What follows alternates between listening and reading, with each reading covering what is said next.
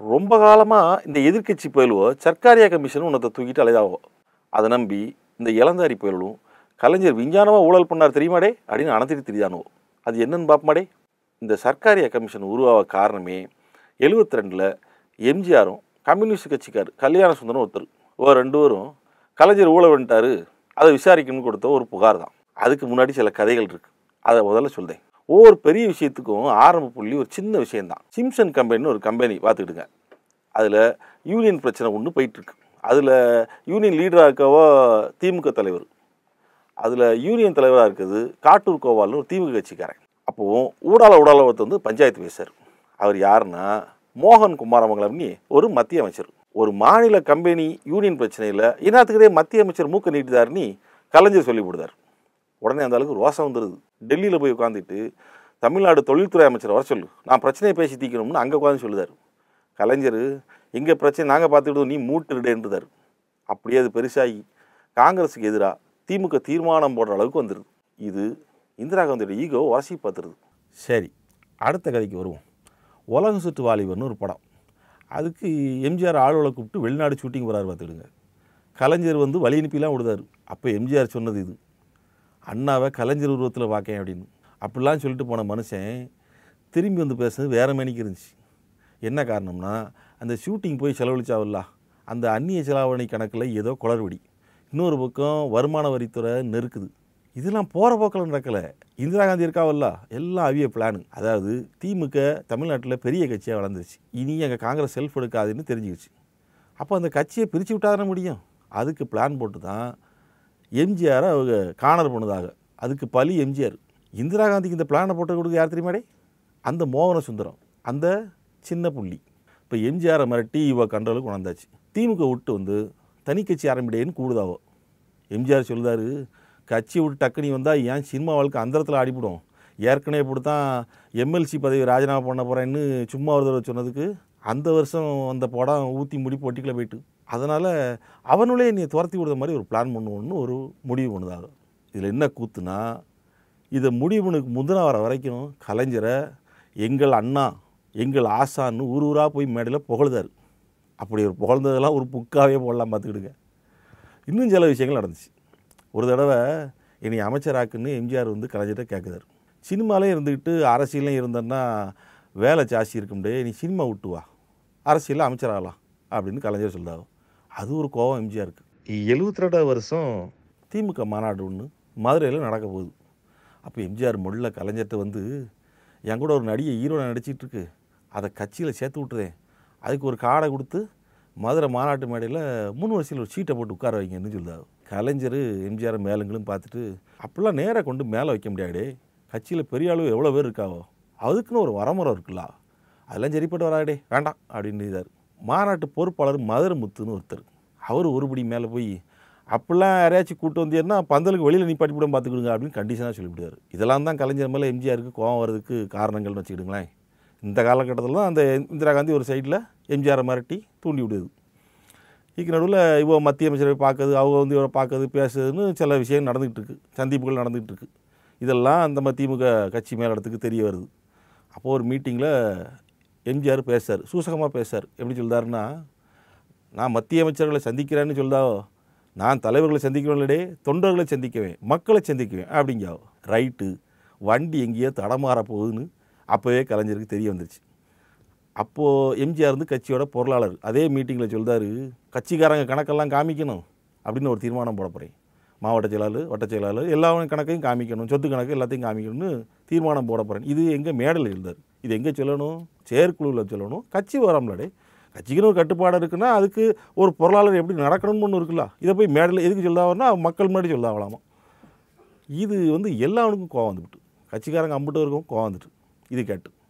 இவர் எனக்கு கட்சி வார்த்தை வெளில பேசுகிறாருன்னு டென்ஷன் ஆகிட்டாவோ இதைத்தான் எம்ஜிஆரும் எதிர்பார்த்தது. இதுக்கு தானே அவ்வளோ பேசுனது இல்லையா? பிற அவர் நினச்சது நடந்துச்சு. பொதுக்குழு தீர்மானம் போட்டு கட்சியை விட்டு அவர் நீக்கிவிட்டாவோ. இதில் இன்னொரு விஷயத்தை நீ கவனிக்கணும். ரெண்டு மணிக்கு எம்ஜிஆரை நீக்குதாவோ அடுத்த நிமிஷம் கண்ணதாசனுக்கு ஒரு ஃபோன் வருது. எடே விவரம் தெரியுமா? கட்சியிலேருந்து எம்ஜிஆர் நீக்கிவிட்டாவோ அப்படின்னு. யார் தெரியுமா? ஃபோன் பண்ணது ஷோ. ரெண்டு அஞ்சுக்கு கலைஞர் ஃபோன் பண்ணுதாரு. விஷயத்தை சொல்லுதுக்கு கண்ணதாசன் சொல்றாரு அதான் என்கிட்ட ஷோ சொல்லிட்டாரு அப்படின்னு. இது எதுக்கு சொல்லுதோம்னா இதுக்கு பின்னாடி யார் யாரெல்லாம் இருந்திருக்கா பாருங்க. திமுக ரெண்டாக்கிறதுக்கு இந்த குரூப் அப்போவே வேலை பார்த்துருக்கு. எம்ஜிஆர் கூட இப்போ கல்யாண சுந்தரம்னு ஒருத்தர் கம்யூனிஸ்ட் கட்சிக்கார் அவர் சேர்ந்துக்கிட்டார். ஏற்கனவே மோகன் குமாரங்கள் இருக்கார் எல்லாம் அதிருப்தி குரூப்பு இவெல்லாம் சேர்ந்து அறகுறையாக ஒரு ஊழல் புகாரை தயாரிக்காங்க அதை கொண்டு நாலாம் தேதி நவம்பர் நாலு கவர்னர் கே கே கே ஷான்னு நினைக்கிறேன் கே கே ஷா இருந்தார். அவர்கிட்ட கொண்டு கொடுக்காது. அப்புறம் நேர்லேயே கொண்டு ஜனாதிபதிட்டையும் கொண்டு கொடுக்காது. ஊழல் புகார் திமுக இந்த மாதிரி அமைச்சரவையில் எல்லாரும் சேர்ந்து ஊழல் பண்ணிட்டானு என்னெல்லாமோ ஒரு புகார். என்னென்ன புகார்னு தெரியாதுன்னு வச்சுக்கிடுங்களேன் கொண்டு கொடுக்காரு. அதுக்கு பிறகு இதை காரணம் காட்டிட்டு கலைஞர் பதவி விளவணும் அமைச்சரவே கலைக்கணும் இப்படின்னு ஆனத்திக்கிட்டே தெரியாது ஒரு கதையும் நடக்கலை அது ஒரு விஷயம். பிறகு ஒன்றுமே நடக்கலைன்னு என்ன பண்ணாரு நம்பிக்கையில்லா தீர்மானம் கொண்டார் சட்டமன்றத்தில். கலைஞர் எதுக்குமே கவலைப்படல. டிசம்பர் மாதம் நிறைய ஓட்டு வித்தியாசத்தில் கலைஞர் ஜெயிச்சிருந்தார்.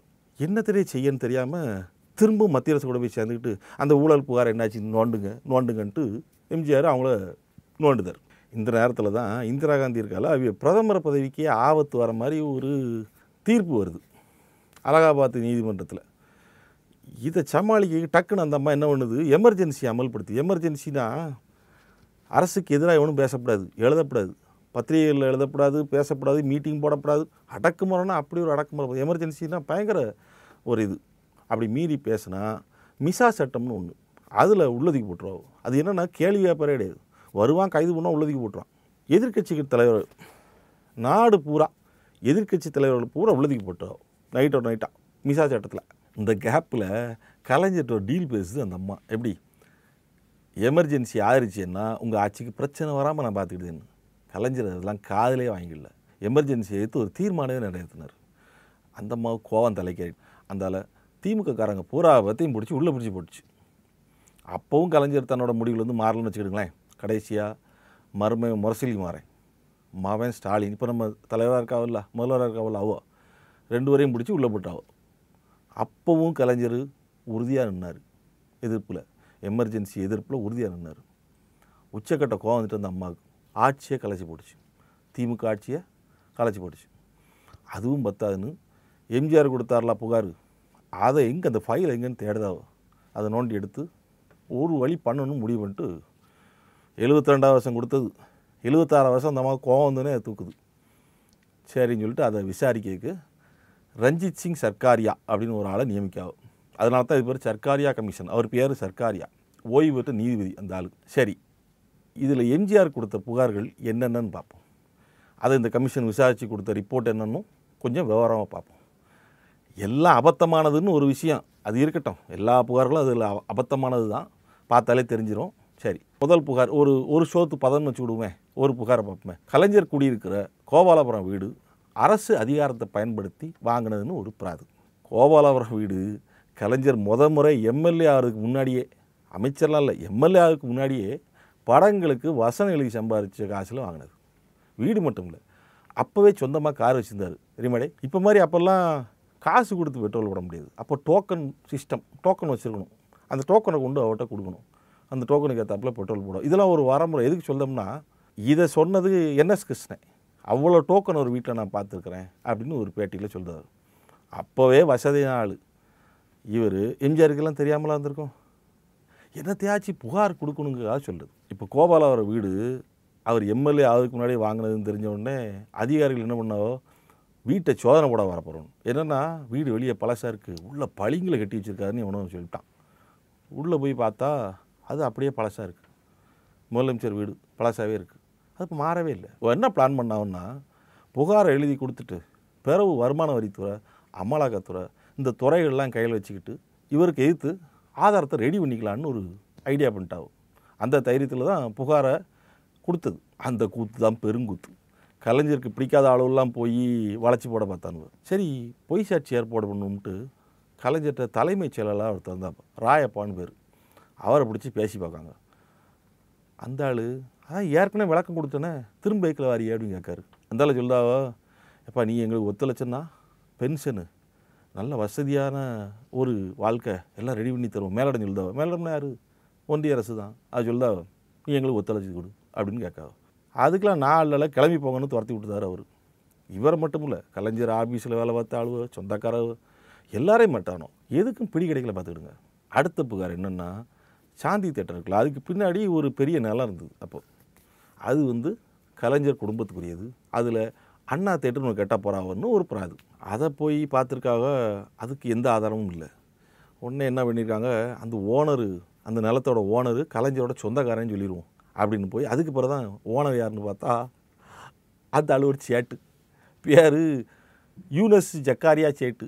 இவரை எப்படி கலைஞரோட போய் நிரூபிக்க முடியும் அப்படின்னு சொல்லிட்டு தலையை சுரிஞ்சிட்டு போயிட்டாங்க சரியா? அது ஒரு விஷயம் முடிஞ்சது. அடுத்து கலைஞர் லண்டனில் ஒரு டிராக்டர் கம்பெனி விழாவுக்கு போனார். அப்போ அங்கே ஒரு டிராக்டரை அன்பளிப்பாக கொடுக்காவோ அந்த கம்பெனிக்காரன் கலைஞருக்கு. அதை அப்படியே அமுக்கி கொண்டு போய் திருவாரூரில் ஒரு விளங்காட்டில் ஓட்டிகிட்டு இருக்காருன்னு பிராது. அந்த டிராக்டரை கொடுத்தப்பவே அந்த மேடையிலேயே தமிழ்நாடு வேளாண்மை கல்லூரி கொடுக்குறேன்னு கலைஞர் அறிவிச்சிட்டார். ஏ இதை கூடவா செக் பண்ண மாட்டியா? இவனை உடனே திருவாரூருக்கு ஓடதானு? ஓடி போய் அந்த விலங்காட்டை பார்க்கணுவ அது டிராக்டர் நிப்பாட்டுற அளவுக்கு இடம் இல்லாத ஒரு விலங்காடு. ஒரே ஒரு ஏற்களை போய் சேர்த்து வச்சிருக்கு பார்த்துக்கிடுங்க. பிறகு அங்கேருந்து தலையை தெரிஞ்சுட்டு என்ன செய்யன்னு பார்க்கும்போது உடனே அடுத்து அதில் இன்னொரு பிராது இருக்குது என்னென்னா அவரோட பூர்வீக வீடை பங்களாவாக மாற்றி வச்சுருக்காரு. பல லட்ச ரூபா செலவுலன்னு ஒரு எல்லாம் பொய் தானே. அந்தாலும் அந்த வீட்டை தேடி போகிறானு அங்கன ஒரு ஓட்டு வீடு பப்பரை பையனு பல்ல காட்டிகிட்டு இருந்துச்சு. பூரா பொய் புகாரை கையில் வச்சுட்டு அலைஞ்சா இப்படி தான் பிறகு ஈரோடு மாவட்டத்தில் அடுத்த பிறகு ஈரோடு மாவட்டத்தில் ரெண்டு சாராய ஃபேக்டரிக்கு எப்படி அனுமதி கொடுக்க போச்சு? அப்படின்னு ஒரு கேள்வி. அப்போ காசு வாங்கிட்டு தானே கொடுத்துருக்கியோ? அப்படின்னு ஒரு ஊகத்தில் அடிக்காவலாம். இல்லை ஒன்று தயாரிப்பு நிறுவனம் இன்னொன்று சுத்திகரிப்பு நிறுவனம்ல. லாந்த கோயிலாக இது கூட தெரியாமலால போய் நிற்பி அங்கேயும் அதுலேயும் மூஞ்சில் கறியை பூசி விட்டாங்க சரி அதுக்கடுத்து சென்னை மாநகர் வாடகைக்கு குடியிருப்போ சட்டம்னு ஒன்று கொண்டாந்தாங்க இதுக்கு காரணம் சொல்கிறாரு பிராதில் புகாரில் இதெல்லாம் திமுக காரங்களை பணக்காரனாக்குன்னு ஒரு சட்டம் போட்டு வச்சுருக்காரு. இதில் என்ன கூத்துனா இந்த சட்டத்துக்கு கோரிக்கை கொடுத்தது பூரா காங்கிரஸ்காரங்க சுதந்திரா கட்சின்னு ஒன்று இருந்துச்சு. அப்போ அது பிறகு ஒரு கம்யூனிஸ்ட் கட்சிக்காரர் கூட உண்டு அதில். இதுவும் போச்சா? அடுத்து முதலமைச்சர் ஆன பிறகும் மேகலா பிக்சர்ஸ் அஞ்சுக்கும் பிக்சர்ஸ்னு ரெண்டு கம்பெனி நடத்தாவணும் கலைஞர் நடத்தாவணும் அடுத்து ஒரு பிராது இதில் கூத்து என்னென்னா அந்த கம்பெனியை ஆரம்பிச்சது எம்ஜிஆர் தான். பிஎஸ் வீரப்பா காசிலிங்கம்னு பேர். அப்புறம் எம்ஜிஆரோட அண்ணன் சக்கரவாணி மூணு பேரும் பார்ட்னர் இதில் கலைஞர் ஒரு பாட்டினராக இருந்தார். இது அரசியலுக்கு முன்னாடி சரியா? அமைச்சராதுக்கு முன்னாடி அவ வேண்டான்னு எழுதி கொடுத்துட்டார். இருபத்தி எட்டு ரெண்டு ஆயிரத்தி தொள்ளாயிரத்தி அறுபத்தி அவர் டேட்டோட வச்சுருக்காரு. கலைஞர்கிட்ட ஏதாச்சும் நீங்கள் பேச முடியுமா? டேட்டோட எப்போ என்ன பாரு இன்றைக்கி நான் எழுதி கொடுத்துட்டேன் வேண்டான்னு. அங்கேயும் மூஞ்சியில் கரிய பூசியாச்சு. இதெல்லாம் எம்ஜிஆருக்கு தெரியாமலாம் இருக்குன்னு நினைக்கிய? அண்ட புழுகு ஆகாச புழுகுன்னு சொல்லுவாங்கல்ல அதோட மொத்த உருவம் தான் அந்த ஆள் கொடுத்த புகார்கள் பூரா. இதில் இன்னொரு பிராதும் சேர்த்து சொன்னாங்க. அதாவது பிள்ளையோ பிள்ளைன்னு ஒரு படத்தோட டிஸ்ட்ரிபியூஷன் விநியோக உரிமை அவன் பண்ணி கொடுத்ததுக்காக ஒரு கம்பெனி அது என்ன பேர்? ஈஸ்ட் கோஸ்ட்ன்ற ஒரு கட்டட கம்பெனி கட்டடம் கட்டுத கம்பெனி இருக்கலாம் அது வந்து இந்த படத்தோட டிஸ்ட்ரிபியூஷனை எடுத்துக்கிட்டுங்கிறக்காக அதுக்கு சாதகமாக நம்ம இப்போ செம்மீன் மேம்பாலம் இருக்கலாம் அண்ணா சாலையில் மெயின் ரோட் அந்த மேம்பாலத்தை கெட்டதுக்கு இந்த கம்பெனிக்கு அந்த கான்ட்ராக்டை கொடுத்துட்டாரு அப்படின்னு ஒரு பிராது இல்லை கூத்த கேளுங்க. மேம்பாலம் கிட்ட டெண்டர் விட்டது ஆயிரத்தி தொள்ளாயிரத்தி அறுபத்தொம்பது கடைசி. எழுபதுலேயே கான்ட்ராக்ட் கொடுத்து வேலையை ஆரம்பிச்சாச்சு. அஞ்சு கம்பு சேஸ் ஆரம்பித்ததே ஆயிரத்தி தொள்ளாயிரத்தி எழுபத்தொன்று இவன் எந்த கூரில் போய் புகார் கொடுத்துருக்கா பற்றி எந்தையாவது ஒன்று செக் பண்ணிட்டு கொடுத்துருக்கப்படாதயா? சரி கால கொடுமை. அதை இன்னொன்று அடுத்தடுத்து எல்லா பிராதுமே இப்படி பத்தாம்பதும் அடிச்சு விட்டதும் வீராணம் ப்ராஜெக்ட்டு டெண்டர் விடாமலே கான்ட்ராக்ட் விட்டாங்கன்னு ஒரு பிராது. அதை போய் விசாரித்தா கரெக்டாக டெண்டர் விட்டு எட்டு கம்பெனிகளை கலந்துருக்கு.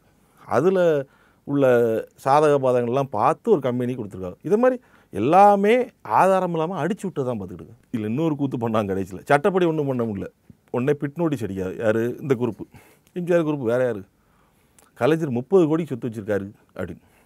கலைஞர் திருப்பி அடித்தார் அவர் எப்படிப்பட்ட ஆள்? கலைஞர் திருப்பி சொன்னார் என் சொத்து என் சொந்தக்காரன் சொத்து எல்லாத்தையும் சேர்த்து முப்பது கோடிகளடே முப்பது லட்சத்துக்கு எவனா வாங்க இந்த அழி தரேன்னு சவாலை விட்டார்.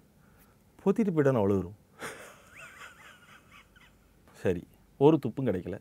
போன இடத்துல எல்லாத்துலேயும் சிவத்தை முட்டி திருப்பி வந்தாச்சு. இப்போ கடைசி விசாரணை நடக்கும் அப்போ கலைஞர் சைடு வக்கீல் சொல்லுதா சாட்சிகளை குறுக்கு விசாரணை பண்ணணும். க வக்கீல் தானே? குறுக்கு விசாரணை பண்ணணும். எம்ஜிஆரையும் கூட்டுவாங்க நாங்கள் குறுக்கு விசாரணை பண்ணுவேன்னு கூப்பிடுதாவோ அதுக்கு அனுமதி கொடுக்க மாட்டேன்ட்டானோ இதுலேயே இது ஒரு போங்க கேசுன்னு தெரிஞ்சு போச்சு. ஆனால் இதெல்லாம் விட கடைசியில் ஒரு பெரிய காமெடி நடந்துச்சுடே. அதை நினச்சா இப்போவும் சிரிப்பாக வரும் பார்த்துக்கிடுங்க இவனும் விட மாட்டானுவ தோண்டி திரும்பி கேட்பானவனி எம்ஜிஆர் சாட்சி சொல்ல வரமாட்டேன்ட்டார். சர்க்காரிய கமிஷனுக்கு. என்ன பண்ணுதாரு? ஒரு லெட்ரு மட்டும் எழுதி அனுப்பி விடுதார். அதில் அவர் சொல்கிறார் எனக்கு இந்த புகார்கள் பற்றிலாம் ஒன்றும் தெரியாது. சேலம் கண்ணன்னு ஒரு வக்கீல் சொன்னார். அதைத்தான் நான் திருப்பி சொன்னேன்னு அடிச்சாரு பாருங்க ஒரு பல்ட்டி. மனுஷன் நடிகர்லாம். நல்ல நடிக்காரா இல்லையோ? நல்ல பல்ட்டி அடிக்காடே வீரனா நீ முன்னாடி நின்றுக்கலாடே இவ்வளோ புகார் சொன்னல ஆ? அதுக்கு ஆதாரத்தை ரெடி பண்ணி கொடுக்கணும்ல? ஒன்றும் இல்லை புகார் கொடுங்க. ஆதாரத்தை நம்ம ரெடி பண்ணி கொடுக்கணும்னு ஒன்றிய அரசு சொல்லிச்சுல அதை நம்பி இறங்கினியல்ல அதுக்கு வாங்கினதான் இது. சரி. அவருக்கு பின்னாடி இவ்வளோ நாள் இருந்த இந்திரா காந்திக்காவது விசுவாசமாக இருந்தாரான்னா அதுவும் இல்லை. அடுத்த எலெக்ஷனில் மொராஜ் தேசாய் ஜெயிச்சிட்டார். இந்திரா காந்தி தோற்று போச்சு. தஞ்சாவூரில் நின்னா ஜெயிச்சிடலாம்னு எவனோ சொல்லியிருக்கான். உடனே எம்ஜிஆர்ட்ட உதவி கேட்கு. ஏன்ப்பா நான் தஞ்சாவூரில் நின்று ஜெயிச்சுக்கிட்டேன் அப்படி காதில் கேட்காம உட்காந்துக்கிட்டார் நம்ம ஆளு. ஏன்னா இப்போ ஒன்றிய அரசு மொராஜிட்ட இருக்குது மொராஜிட்ட என்ன இருக்குது குடுமி இருக்குது அமலாக்கத்துறை வருமான வரித்துறை திருப்பி அதே பழைய பிரச்சனை. எதுக்கு எம்ஜி இந்திரா காந்திகிட்ட பயந்தாரோ அதே இதுக்கு மொராஜி தேசாயிட்டையும் பயப்படுத்தார். திரும்ப எல்லாத்தையும் நோண்டி எடுத்தாலும் என்ன பண்ணான்னு ஒரு பதட்டம். எழுபத்தேழு மார்ச்சில் நாடாளுமன்ற தேர்தலில் இந்திராவோட கூட்டணி சேர்ந்தவர் எழுபத்தேழு ஜூனில் மூணு மாதத்தில் வந்த தமிழ்நாடு சட்டமன்ற தேர்தலில் காங்கிரஸை கழட்டி விட்டுட்டார். கடைசியில் சர்க்காரியாக ரிப்போர்ட் கொடுக்காரு. ஃபைனல் ரிப்போர்ட் எம்ஜிஆர் சொன்ன புகார்களில் ஒன்று கூட நிரூபிக்கப்படலை. இதை அப்படியே நான் அவர் எழுதுனதை அப்படியே சொல்லுதேன்.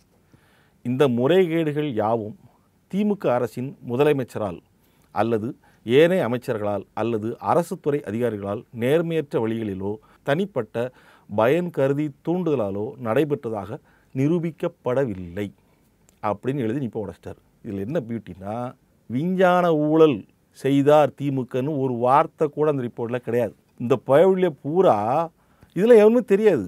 அதை படிச்சும் பார்க்க மாட்டானோ ஏன் சர்க்காரிய கமிஷன் கலைஞர் குற்றவாளின்னு சொல்லிட்டு அதில் விஞ்ஞான ஊழல் பண்ணிட்டாருன்னு சொல்லிட்டு இன்றைக்கு வரைக்கும் தெரியாது. ஏன்னா நெட்லேயே கிடக்கு. அந்த இன்டர்நெட்லேயே கிடக்கு அந்த அறிக்கை. படித்து பாரு படித்து பார்த்தா தெரியும்? விஞ்ஞான ஊழல் பண்ணிட்டாருன்னு. அதில் எந்த வரியில் இருக்குது விஞ்ஞான ஊழல் பண்ணிட்டாருன்னு? ஒரு பழமொழி சொல்லுவாங்களே மடியில் கணமில்லாதவனுக்கு வழியில் பயம் இருக்காது. கலைஞர் கடைசி வரைக்கும் நெஞ்சை நிமித்துனது காரணம் என்ன தெரியுமா? தமிழ் எந்த தப்பும் இல்லைன்னு. துணிச்சலில் தான். ஹீரோ ஹீரோன்னு தூக்கி பிடிச்சல எம்ஜிஆர். அவர் மேலே வருமான வரி அந்நிய செலாவணி அமலாக்கத்துறை இந்த பயம் அவருக்கு. இதுக்கெல்லாம் பயந்து தான் அவர் அடித்த பல்ட்டிக்கு அளவே இல்லை. இன்னொரு சம்பவம் சொல்கிறேன் கேளுங்க. எழுபத்தேழு நாடாளுமன்றத்தில் மொராஜி தேசாயை ஏற்று பண்ணார் இல்லையா? பிரச்சாரம் பண்ணிட்டு இருக்கும்போது டப்புன்னு என்ன சொல்லிட்டார் மேடையில்? மொராஜி தேசாய் அரசு அதிகாரியாக இருக்கும்போது லஞ்சம் வாங்கினார் அப்படின்னு விட்டார் மொராஜி தேசாய் இப்போ ஜெயிச்சாச்சு. ஜெயிச்சு அங்கேருந்து நோட்டீஸ் விடுதாரு இங்கே வா. அந்த மேடையில் சொன்னியாம்ல ஏதோ லஞ்சம் வாங்கினேன்னு எனக்கு நீ எதுக்கு விளக்கம் கொடுக்கணும்? அவரை நம்மளால் பல்ட்டியை பாருங்கள் அது அந்த பிரச்சார மேடையில் ஒருத்தர் கூட இருந்தார்ல அவர் சொன்னார் அதை கேட்டு சொன்னேன்னு இப்படி தான் அவர் சொன்னதை கேட்டு நான் சொல்லிட்டேன். இவில நம்பி சொல்லிட்டேன். பூரா பொய்யா சொல்லி எல்லாத்துலேயும் பல்ட்டி அடிச்ச ஆளு நம்ம பொன்மனச்சம்பல். இதாண்டே சர்க்காரியா கமிஷன் வரலாறு. Ladies and gentlemen, தமிழ்ல பேசுங்க ஐயா.